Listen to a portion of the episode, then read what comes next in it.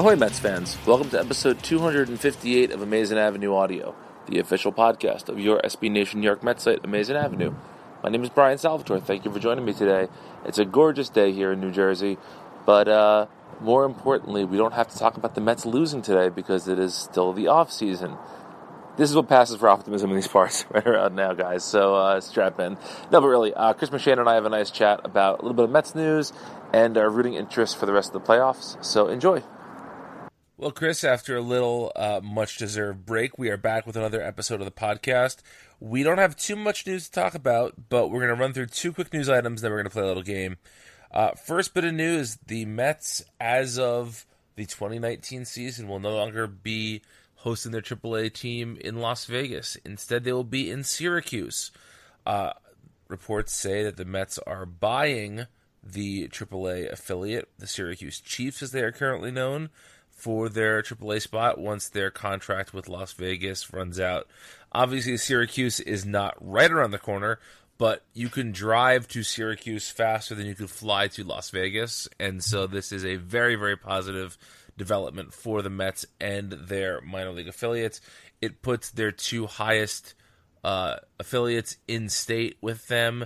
It essentially puts, you know, all but the. Uh, the Columbia and the and the St. Lucie teams, I guess uh, Kingsport as well. But you know, it, it, puts it puts a lot of their sort of more um, high profile affiliates in state with them. It's it's a it's a move the team's been trying to make for a while to get away from Vegas. Do you have any strong feelings about this? I mean, I'm excited about it. I I was actually pleasantly surprised when I went to Google Maps uh, as soon as I heard the news and looked it up. And, and I thought it would be a little bit longer than this, but it's only about a four hour and 20 minute drive from, I just put in the, you know, city of Syracuse, but still from Syracuse to Citi Field. Um, that's not too bad. And, you know, like you said, uh, the amount of time you have to spend on the trip itself is less, and you don't have to depend on any sort of availability. Not that like Vegas, New York flights are unheard of. right. by, by any means, but uh, you know, if if something comes up, and things come up, uh, if you're the Mets at say midnight and you have a day game the next day, you know the that that guy in AAA uh, probably has his own car, but even if he doesn't, you know, you, you can get the guy a car, right? Um, and of course, you can fly in from Syracuse as well. But I'm just saying, you you don't have to rely on the airplane to get a guy here, and that's that's nice, you know. So that, that combined with getting out of the environment of, uh, you know, just a kind of a different universe of baseball, I think will do good for the team. It's it's got to be, you know, and I, I, sometimes try to keep things in perspective that we're not that far removed from things going really well for right, the major yeah. league team, but this has to be one of the most like no brainer, hands down. Wow, this is a good thing the Mets did. Yes, uh, I am correct when I said that they are buying the team, right? Yes, and maybe that, that was the only way to get a franchise to agree to work with them. maybe, but that that seems like a big deal to me because you know, as we know, I mean, the, the Mets were in Tidewater for I mean, for how many years? I think it was 20 or 25. It was a it was a long long time, but then since then they have been to New Orleans, they've been to Buffalo, and now they've been to uh, Las Vegas. And so to ha- to own the team puts a a really nice bit of stability. I mean, the Mets can essentially stop worrying about their AAA affiliate in, in terms of where they're going to be housed for the rest, you know, in perpetuity, and that that's a huge deal for the team um, especially because I mean Buffalo was was a decent fit for them, but in terms of other other places they've played, I mean Las Vegas is about as inconvenient as you could imagine, and it's also you know not that fans of the major league team are necessarily going to flock to AAA games, but I mean I think I think the benefit of them being in Syracuse, beyond just from a player development standpoint or anything like that, just in terms of revenue, you know, if somebody's making a rehab start in Syracuse, there are enough rabid fans who want to see Noah Syndergaard, who will drive to Syracuse to, to make this happen. You know, it, it might create a little bit of excitement around the tri- the AAA team. Not that that's the most important part of a of an affiliate by any stretch, but it's a nice little side product. Yeah, and you know, especially if you take I'm I'm still in New York City, so I'm you know not nearly as close to Syracuse. But if you took a fan who was in maybe the Hudson Valley, right, and and said you know they're an hour closer, then Syracuse isn't as wild uh, a place to go, and it just kind of opens things up that you know you can see those AAA Mets when they play in Scranton, right? Uh, when they play in Providence, you know it, it's or yeah, Pawtucket's technically in Providence, right? Maybe it's. Uh, I believe it's in Pawtucket still, but I could be wrong. Oh, I thought they moved. Maybe that didn't happen yet. I know I they thought... were talking about it. I don't. I I have been to Pawtucket. I have I, I if they've moved to Providence, I have not been there yet. Yeah, the, yeah. I, have been to what? Providence, think, not to I the. I think it hasn't happened yet, but it was a thing they talked about, so I just, you know. Okay, yeah. Got ahead of him. anyway. Uh, is Trenton also uh triple A? No, Trenton's double A in the uh, double, yes, in the yes, Eastern yes, League. Yes, yes, yes. Um. Oh yeah, the Lehigh Valley Iron yeah, Pigs. Iron Pigs, yeah, yeah. I've They're not that, that far away, so no. you can you can see your triple A Mets starting, um, you know, the year after next in a variety of places that are not that far of a drive. And depending on where you live, you know, if you live in Jersey or Connecticut, um, maybe even a reasonable drive to to get to. So that that is nice.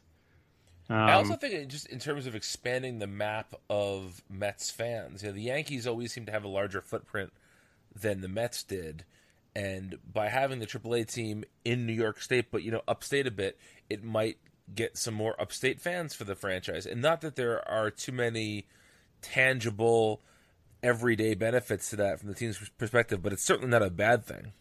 Right. So yeah, I mean, like I said, it's just uh, it's a it's a no brainer that that they had this opportunity to do it. Um, you know, it's it's funny how you have that mix in the minor leagues of affiliates that are owned by their parent team and affiliates that are not. Um, you know, just the way things go, I, would be surprised if it didn't trend more towards the team owning it because it, it and it, it seems like even if you're losing money on the operation of that team, the, the value that you get from owning it, calling all the shots, and ultimately determining you know where it's located, uh, what it's named, who who's playing there. Obviously, you've always had the ability to make those decisions, but yeah, it, it's uh, it's a good move. Yeah, I think it's certainly a positive a positive move, no matter how you slice it. Um, the other bit of news, and this is really nothing worth reporting about, but we have to talk about something here in the offseason. Uh, three of the uh, the Mets managerial candidates have, have interviews that either have happened or will be happening in the next couple days. Um, Alex Cora met with the team, I believe today. We're recording this on Tuesday evening uh, for the opening, even though he is still considered the front runner for the Red Sox uh, position. Uh, also, Kevin Long interviewed uh, last Friday for the position, and it appears that Super Joe McEwing will have an interview th- sometime this week or early next week for the position as well. Other names have been mentioned, but those are the only three that it seems like we've been given a, a, a sort of realistic time frame in terms of, of interview opportunities. Uh, does anyone from that list, after further reflection from when you, me, and Steve spoke two weeks ago about this, does anyone from that list particularly stand out to you as a good option? I mean, I think it's still Cora, and I, I say that uh, Jonah Keri had written a piece about managerial hirings and firings and how none of us, including the people who make those decisions, uh, know what they are, are really doing. right, right. Um, so with that caveat, Cora is appealing simply because of the role he's had uh, with the Astros, the the praise that he's gotten from you know his his colleagues there, uh, seemingly throughout the industry. You know, it's something that I think he gets painted a lot as like the sabermetrics guy, and that may or may not actually be true. You know, uh, one thing that Mark Hariga has been bringing up with some regularity during these playoffs is that Joe Maddon sort of has that, you know, progressive, forward-thinking managerial uh, reputation mm-hmm. that may or may not actually be reflected in the decisions he makes and the way right, he manages right. a baseball game. So, so yeah, it, it, with all of that said, um, I think Cora is the one who's the most interesting uh, for the Mets. Uh, I'm not totally opposed to either of the other two. I, I, would I'd rank it of those three: Cora, Long, McEwing. And I, I don't know. I, I, maybe I'm a Joe McEwing uh, revisionist or something here, but I feel like he, we we loved him too much when he played. When you look back, like it, it, wasn't good. And I know he had some moments and stuff, um, but I, I, feel like there's a little bit too strong of a um, nostalgic attachment to him. Well, you know, he he was he was he was a Met when it was rough being a Met for a lot of those years. You know, yeah. like he was there in 2003, 2004, so he was he was a bright spot and was otherwise a miserable organization at that point. He was also very good to a young David Wright, which I feel like goes a long way in, in our collective uh, Mets understanding. Like you know, you're you're good to Wright, you're good to us. Um, that that sort of a thing. I remember Wright being vocal about his release in 2005, which is funny because Wright was entering his first full season as a Met and was like openly criticizing him for for releasing uh, for releasing uh, McEwing. Um, the only reason I, I, think I'm a little bit more down on Cora than, than maybe you are is, and I, I don't even mean this in terms of um, style. Like I, uh, I'm going to say, essentially, Cora has never managed any place before, and not that I think you can look at a at a manager's previous assignment, especially like you know McEwing hasn't managed above, I believe it's single A or double A, and but he has some experience. And Long actually managed um, a single A team earlier in his career as well. And I'm not saying you can look at those records as being instructive at all. It's just that there are certain parts of the job that they won't be learning on the job because they've done it before. And I'm not saying that those things are the hardest things in the world to learn, nor that Cora wouldn't have people around him who could help him with those with those things. It's just nice to know that some of the basics would be already covered. Right. That that's my only real uh, feeling about any of those guys. I slightly prefer the two guys that have managed at some point in their careers before. Yeah, yeah, yeah, and uh, and maybe Cora managed in the winter leagues. I don't know. Yeah, I'm trying like to remember. it's possible. Um, one thing I'm McEwing, we have so many moments. I feel like where uh, where the player or the coach or the, the the baseball person, let's just put it that way, makes us feel old because he's gotten old or whatever. But Joe McEwing is only 44. Have you uh, seen his gray hair though? for a couple more days. So uh, let's just say he's we'll say he's 45, but still it feels like he should be a lot older than that, right? It does, but have you seen his gray hair? Uh, I have not.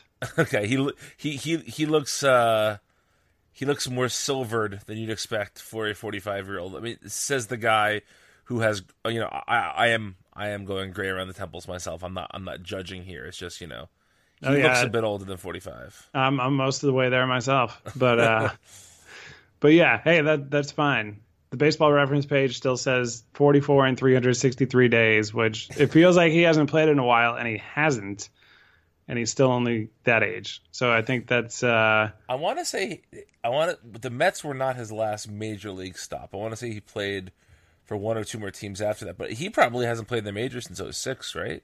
Uh, correct on 06. And in 06, he made six plate appearances for the Astros. And the year before that, he played more in a regular Joe McEwing capacity for the Royals. Okay. So if he's if he'll be 45 in at the end of 2017, that in the 2006 season he was 34. Right, Man, he, age 33 season. So yeah, right at, the, yeah, at yeah. the end of it. Yep. Yeah. yeah. He did seem older than that. You're right. Yeah. So there you go. I'm trying to provide some optimism. um, but you know, again, who knows about all this? I I, I do think that um, if Alderson is going to be the driving force behind this hire, then uh, I feel a lot better about it. If this is if the Wilpons are going to find a way to get their guy in there, I, I don't know who their guy would be in this scenario, but I do hope that Alderson has some autonomy with this decision. Yeah. But we'll see. All right, Chris. To wrap up tonight, let's uh, let's talk about the playoffs for a bit here. We are um, we're looking at as of recording tonight. The Yankees have have somehow tied the series after Houston went up two two nil. I know, I know. And after that, you know, both those games, the first two games, were like low scoring, just great games to watch, super fun. And then the Yankees had to ruin it all by coming back. But the Yankees are tied two two. The uh, the Dodgers, I believe, are still winning tonight. Which, if they win tonight, will put them up three games to none uh, against the Cubs. And uh, Astros Cubs was, I guess, what I was rooting for as of the championship series starting. So I can't be too mad about that. But the real reason to be rooting for Astros Cubs, uh, Astros Dodgers rather, is that um, those are the only two teams left that have former Mets playing for them. So let's let's just let's just talk about who we're rooting for here. Um, the Dodgers have the Salmon Man, the great Curtis Granderson, uh, playing for them, and they also have the um, maybe the most frustrating former Met out there, uh, if not second to Daniel Murphy, Justin Turner. The, no, I'd, uh, I'd say the most. The most, yeah, I, I, think I agree with that too. Um, so you got Turner and Granderson playing for the Dodgers, as well as you have uh, noted Met killer both uh, on the field and specifically on the base pads when doing dirty slides like a scumbag. Uh, Chase Utley on that team, which he I know he's not a former Met, but he does somewhat factor into my thinking about that team. Yeah, because you know, fuck that guy forever. Yeah, and uh, but the Astros, on the other hand, have two former Mets that I that I am uh, a big fan of, as well as a oh yeah, he played for the Mets guy on the team. They have uh, Juan Centeno as one of their backup catchers. Oh yeah, I keep rooting for Juan Centeno, who has barely played and rightfully so. Yeah, given the construction of their roster, but he's on it. I keep rooting for him to somehow randomly have like a major pinch hit. You know, uh, yeah, something, some sort moment, of big moment. Yeah, so that we can get columns about why the Mets let Juan Centeno go. yeah, uh, but the, the you know they, guys, you, you oh, know they will be there. Oh, of course it will be there. Yep, yeah. Uh, who would be the who would be the writer most likely to write that first column? Oh man. Hmm. M E. Yeah, but he's not really a columnist. That's true. That's true. Might tweet about it first, but yeah. Um. Yeah, I don't know. I'll take the fifth, but there's like six. Joel Sherman, maybe. Yeah, yeah, I can. I, I don't mind saying anything bad about him on the podcast. Yeah. Sherman, yeah. Lupica. Does he still write about sports? Maybe. Who knows? I don't. Re- I don't read the Daily News, so. Yeah, I don't know why sports columns still exist, but um. Yeah, that's another topic. That's a that that's a way deep in the off season topic if we ever cover it at all. Um, but then the, the, the two Mets that are other Mets that are on the Astros that are you know undeniably fun to root for are uh, Mr. Selfish himself, Carlos Beltran, and Collin McHugh, one of the more intelligent and thoughtful guys to ever play for the Mets. Um, I think both of these guys are very rootable. That's not a word, but let's let's pretend it is. Um, and yeah, for me, this is pretty easy. I'm pulling for the Astros. What about you?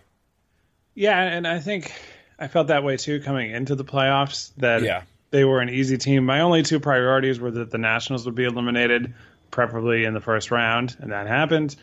Um, and then the Yankees would be eliminated, which, you know, as much as it feels right at this moment in time, like the Astros are in trouble, it's been shortened now just to a you know A best of three. series. Yeah. So and, and the Astros have their their ace and their you know. Well, well, he's a number two at this point in his career. I think that's fair to say. Um, lined up to pitch the next two games, so they're they're really very much still in it. But yeah, I came into it thinking the Astros. If I had to, you know, clear out those two teams that I just couldn't stand watching win, um, the Astros are probably the most likable team for the combination of the specific ex Mets who are on it, um, and, and just you know the way that they've gone about, uh, you know, developing players and acquiring some other guys to complement them. Um, you know, just a solid team and uh, easily the best middle infield combo in the game. Oh yeah. Um, I don't. Is anybody even close? Really? I, I know Cubs fans would probably say they are, but they're not. Uh, you know, I, I can't. I don't know. We're, we're at the point that only a few teams are playing games, and you know, I mean, Amed Rosario and Jose Reyes. oh yeah. Well, we're we're halfway there, Yeah, exactly. but um, And that was not a Bon Jovi reference. I will not stand by a Bon Jovi reference on this podcast. you are from New Jersey. Yeah, but I will not stand for that. but yeah, I, it- just that combination of, of those two, um, you know, Springer, uh, the, the pitching staff, including McHugh. Um, I'm not the world's biggest Verlander fan, but I, I'm certainly not a Verlander hater. Um, you know, it, it, it, a fun story. yeah. Oh yeah, no, I, li- I like the the undersized guy uh, on paper, uh, who's better at the game than Then he has any right to be. right ninety eight percent of his peers who are already in you know like the very select group. Uh, so yeah, a long winded way of saying it. The Astros would have been the, the single team that I found the most appealing coming into it. Um, rank, ranking who's left now, it's uh, it would certainly for me Astros, Dodgers, Cubs, and then a very large gap, and then the Yankees. Um, See, I am not as as much of a Yankee hater as many of, of as many other Mets Met fans are, I guess. But um, I do I do very much respect the job Brian Cashman did this season, right. and I think that, that he deserves all the credit in the world. And so the only reason I wouldn't be too upset if the Yankees won was I feel like first of all they they do they're doing it in a very non Yankees fashion. They they they they're not this isn't a bought championship if they win, and it might shine a little bit more light on just the the job that Cashman has done, and maybe would uh you know inspire the Wilpons to give a little more uh leverage to uh to Sandy, even though I don't really see that happening, but you know a boy can dream. Yeah, yeah. I mean, and they still, by Yankee standards, their payroll went down, so that's like a momentous occasion, right? But Yeah, they they still have some very highly paid players. Uh, in in this game, game four tonight, you know, Jacoby Ellsbury, who's making twenty one million dollars this year, appeared as a pinch runner. right. That's a nice luxury to have.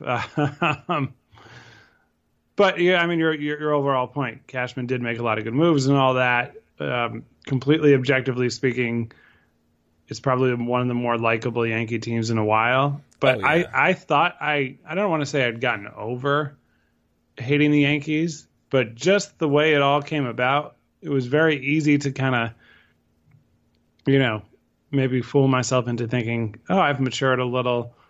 I don't really hate the Yankees. As a Giants and Rangers fan, you know, Jets and Islanders fans are very antagonistic and very focused on hating those teams. And I, I you know, tell myself a lot like, oh, I don't want to be like that.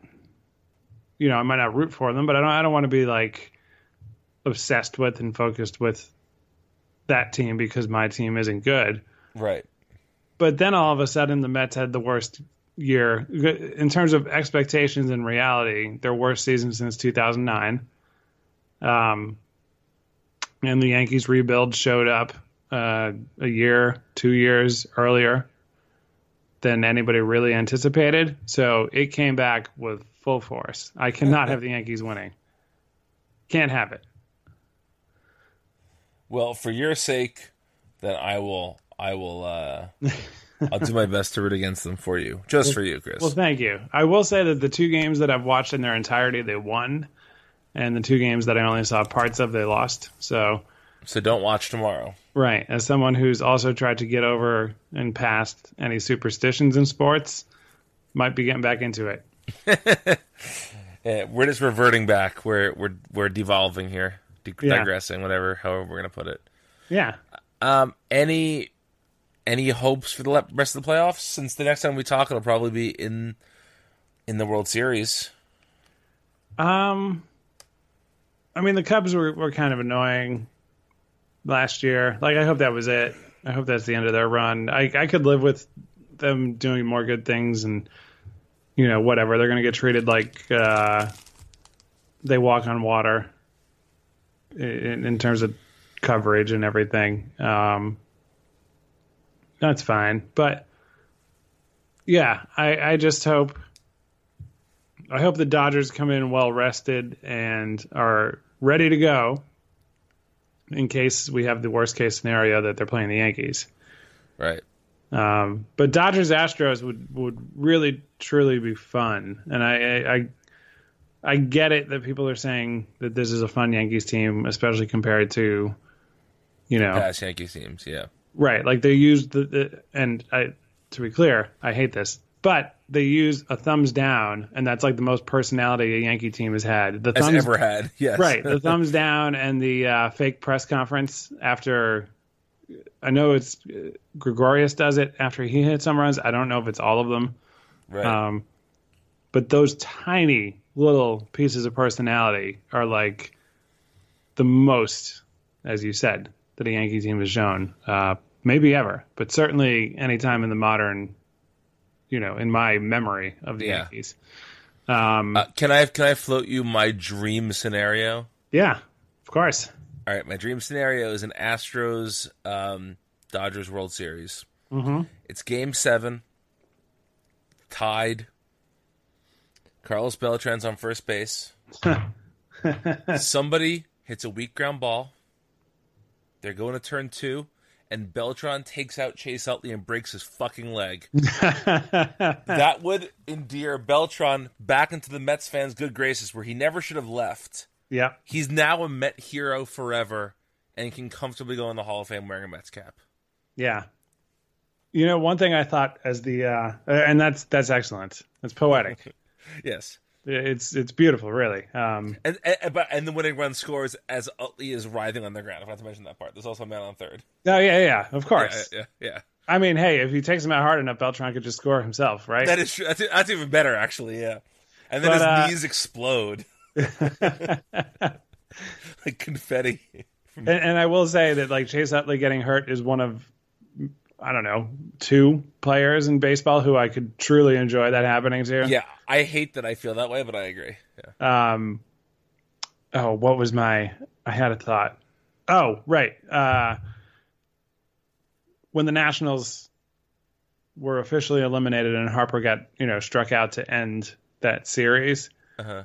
I did have that thought in my mind that like, oh, you know, if if, if he were a Met in that spot would Mets fans let him off the hook because he swung? Just you know, going back to the, right, the, Beltran, the Beltran reference, yeah. and the answer is no. Like, of course they wouldn't. They, like it, it, the thing that everybody harped on since 2006 was that he didn't swing. But if he swung and missed, it would have been oh, it's just that he struck out. And you know, if the pitch was just slightly lower and he swung, he swung up all four. They're gonna say, right. So there, there's no way to win this. No, no, no, no. That that that pitch got released from Adam Wainwright's hand, and that was it. Yeah, there was no. You know, you, would still get the uh, unclutch and blah blah blah blah blah um, from Mets fans. If anything short of a successful outcome would have been harped on for a decade. Um, but hey, it's still that that's still a good barometer in my book. If you ask a Met fan that you just met ah, Oh, what do you think of Carlos Beltran? You, you can judge them based on their answer. So, listeners, if you meet Chris McShane at a bar or baseball game and he asks you your thoughts on Carlos Beltran, give him a thumbs up.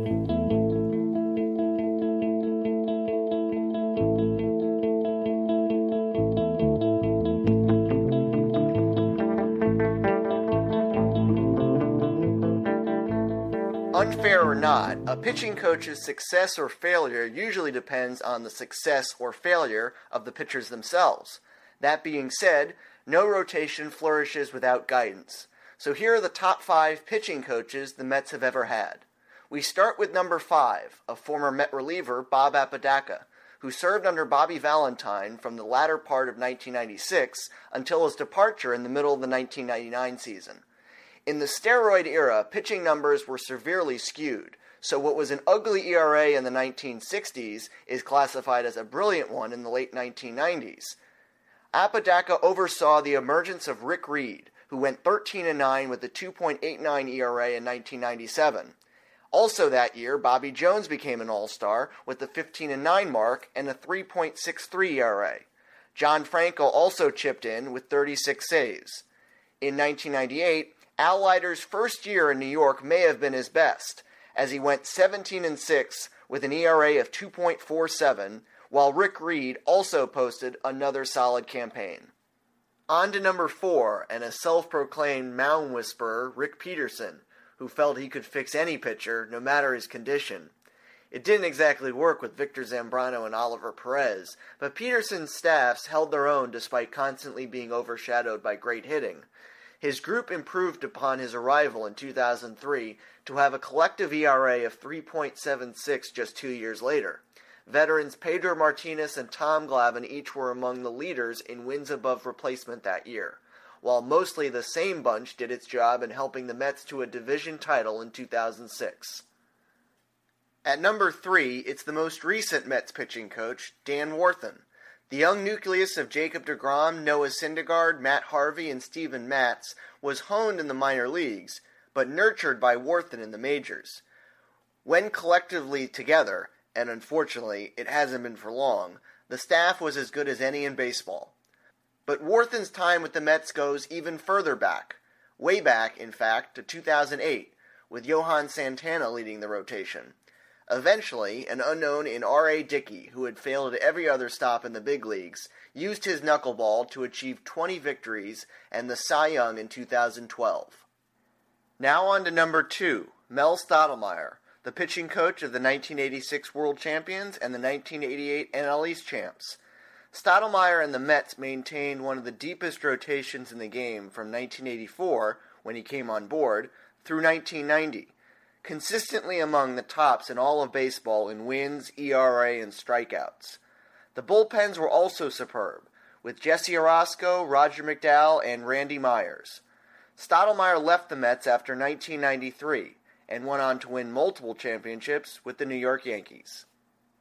And here is the number one pitching coach in Mets history, and it's also the longest tenured, Rube Walker, who entered with Gil Hodges' managerial tenure in 1968 through the Yogi Berra era and all the way until 1981.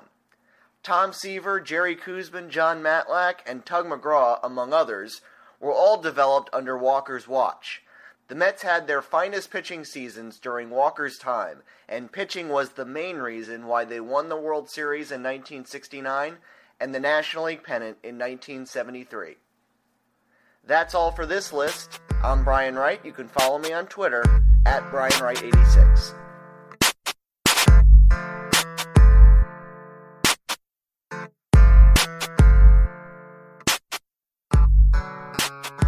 Hi, this is Aaron York for Amazing Avenue Audio, and this week I want to talk about what the whole Mets world is talking about, and that's the team's search for a new manager after Terry Collins stepped down, accepted a uh, special assistant role in the front office. So now the team needs a new skipper, and the, the Mets are interviewing guys this week, including Alex Cora, Joe McEwing, two of their former infielders, and there's also other more experienced names out there. I want to talk about Alex Cora first because by the time by the time this is up on the internet, he he might have already already been uh, signed by the Red Sox because he's the front runner for the Boston position.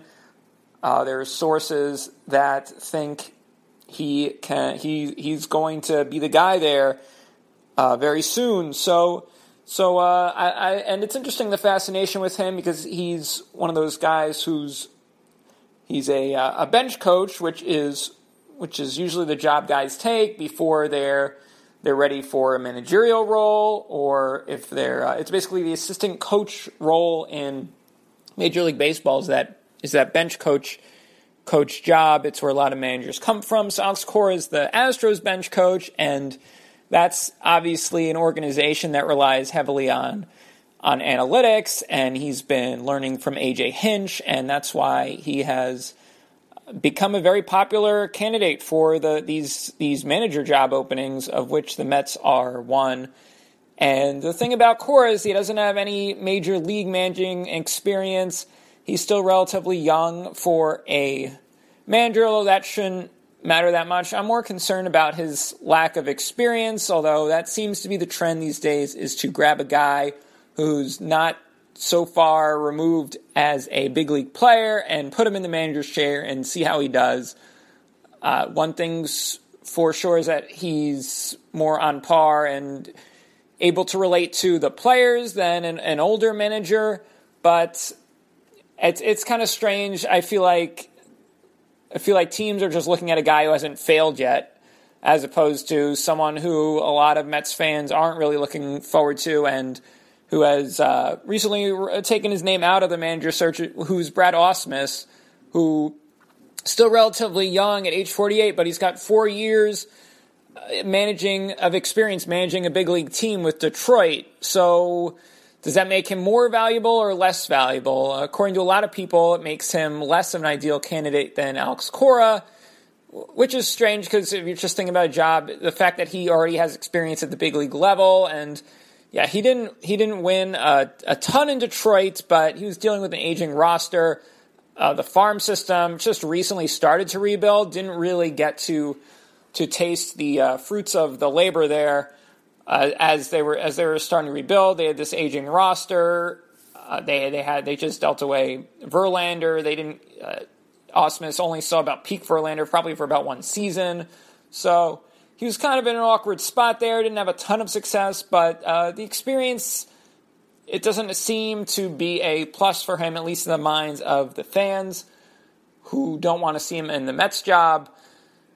Uh, so it, it, it, but it doesn't matter. It doesn't look like it's going to be Ausmus. I just think it's interesting how the experience is counting against him. He he did have some sketchy moments with the media there, which will lead some people to think he'll be eaten alive by the East Coast media, either in Boston or New York, which are two of the biggest openings. And uh, it doesn't look like he's going to get to prove himself in either of those markets, but but uh, but the, we know how that that whole media thing gets overblown, where the the media thinks there's this big mad machine that's just going to chew people up and spit them out. And certainly Terry Collins had his moments. He had his little miniature outburst this year that wasn't that was more of a molehill than a mountain. But uh, but the point is, point is, guys are going to have runs and run-ins with the media because they they get in a losing streak, and it's a 162 game season, and they they're sick of tired and sick, uh, sick and tired of saying the same thing day after day. So. I think Brad will be all right. A lot of people don't like him. Doesn't look like he's going to be the Mets guy. Someone who might still be the guy is Joe McEwing who's another, he's the bench coach for the White Sox. He stayed on even after uh, Robin Ventura was let go in favor of Rick Renteria. So you get the feeling that they like him there, and he's another guy, never been a big league manager, but he's been, he's a little more, uh, farther removed from the big leagues than Alex Cora, so maybe some more. He's he's got more experience probably as a bench coach, and and um, that makes him kind of the in between option. He's not just fresh off a big league career. He's done. Uh, I believe he, was uh, before he's the bench coach of the White Sox. He was the he was the third base coach. So he's got experience doing a few different things, and that would be interesting. Obviously, he was a really likable guy when he played for the Mets at the turn of the century. Uh, as a utility guy, he's certainly got experience from a, a lot of different positions, and, and that can help him out being a manager because usually we like to see these catchers because they have experience hitting and with the pitching staff. So McEwing can bring a certain type of versatility because of what he did as a big leaguer. So he would be an interesting choice, and certainly fans would, would love that uh, early 2000s nostalgia with McEwing. A less popular choice, Ron Garden- Gardenhire still hasn't gotten a job since he was fired by the Twins. Uh, two or three years ago, they now are rolling with Paul Molitor. I believe they just extended him. He's done a good job with that club, reaching the wild card game uh, this year after losing 100 games last year. So they're happy with Paul Molitor. Ron Gardenhire, though, he managed the team for over a decade, and that kind of st- stability is is almost unheard of these days. But he has not gotten another job since, and that might be because he's an old school guy, not considered a very analytical guy, and teams are moving away from those older managers. So we still don't know who the Mets are gonna are going to hire. Uh, Newsday has recently learned that Bob Geren and Chip Hale, two former Mets bench coaches, Bob Geren now the uh, current Dodgers bench coach, as they are appear to be on their way to the World Series with a three 0 lead over the Cubs. He is said to be not in the running. Neither is Chip Hale, who's just one year removed from being the Arizona Diamondbacks manager. Bob Geren said to be an analytical guy. He, you'd think he'd be a good fit since he just recently worked with the Mets, but it doesn't look like that's going to happen. So their top choice is probably Alex Cora because that seems to be everyone's top choice these days. But if Cora goes with Boston and, and they seem to have a more complete roster over there, the Mets could uh, have Joe McEwing, but or they could get someone who, who they haven't interviewed yet and who hasn't even been a rumor yet. So we will keep you posted on AmazingAvenue.com. One other situation that's close to the Mets, that's a manager situation I wanted to talk about, is Dusty Baker with the Washington Nationals. He's once again exits. He once again exits the NLDS in a really disappointing fashion. The Nationals lose in uh, in a in a fifth fifth game heartbreaker, and they are left out of the NLCS. It's really amazing that a club with that much talent hasn't reached the National League Championship Series. They've never won, of course, a playoff series in their franchise history, even though they've had a lot more regular season success than our New York Mets. So Dusty Baker's contract has expired. He's done a great job with the club. Although I disagree with his lineup decisions, with Wilmer Difo batting second, and he, he moves down Anthony Rendon, even though Rendon's one of the most valuable players in the National League. It, even despite that, he's done a great job with with Washington because they after the Matt Williams disaster, they've won the division two years in a row, and that's there's something to, to be said for that. The players seem to enjoy playing for him, and things have gone smoothly until, of course, they hit that playoff postseason bugaboo uh, that has been a problem for them. Uh, the point is, Baker is 68 years old, and the Nationals might not bring him back. They have never had a uh, a manager since they moved to Washington complete three seasons with the team. So we talk about Ron Gardenhire and and lasting for so long. Well, the Nationals are an example of the opposite of that, where they just haven't had a consistent guy.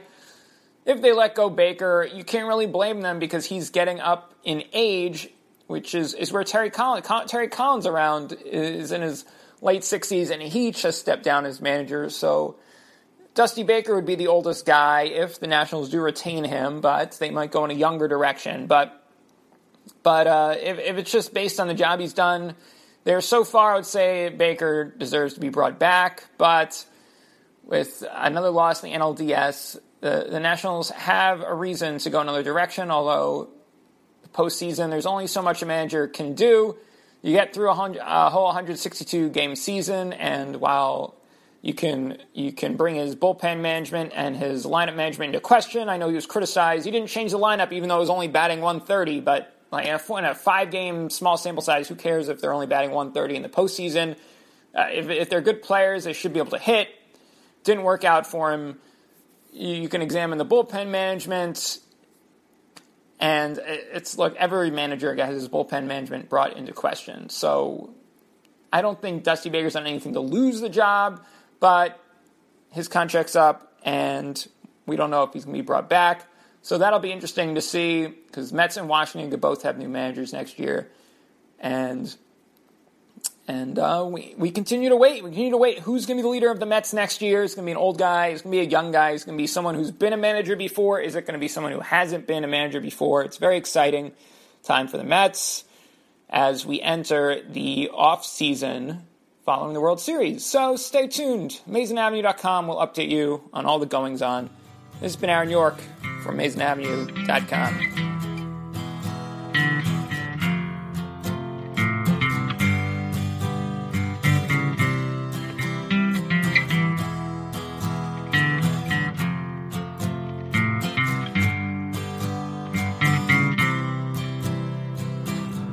folks, that does it for another installment of Amazing Avenue Audio. Thank you so much for listening. We truly appreciate it. We hope you're having a good off season, and we uh, we hope that you're feeling optimistic about the 2018 Mets. We haven't decided how we feel yet. Hopefully, we will join you in that optimism. Until then, please go to AmazingAvenue.com. Check out our season review series, our recaps of the various minor league affiliates, uh, morning news, mind bogglers, lots of the fun stuff you've come to expect from Amazing Avenue. We will continue to deliver in the off season. You can also find Amazing Avenue on Facebook, Twitter, and Instagram at Amazing Avenue. Please follow us there. We appreciate that as well. We would also appreciate a review, a rating, and a subscription from you on Apple Podcasts or Stitcher or wherever you get your podcasts for this show, the show you're listening to right now. If you like it, please rate and review us and the subscription helps quite a bit as well. You can also download the show directly from our host, blogtalkradio.com. And last but certainly not least, you can follow the contributors to the show on Twitter. I am at Brian Needs a Nap, Chris is at Chris McShane, Aaron is at Aaron P. York, and Brian is at Brian Wright 86. So next time we talk, it'll probably be uh, the World Series, if not even maybe the end of the World Series, depending on how things shake out. But I think we can all agree as long as the Yankees don't win, we're okay. And so, until next time, let's go Mets.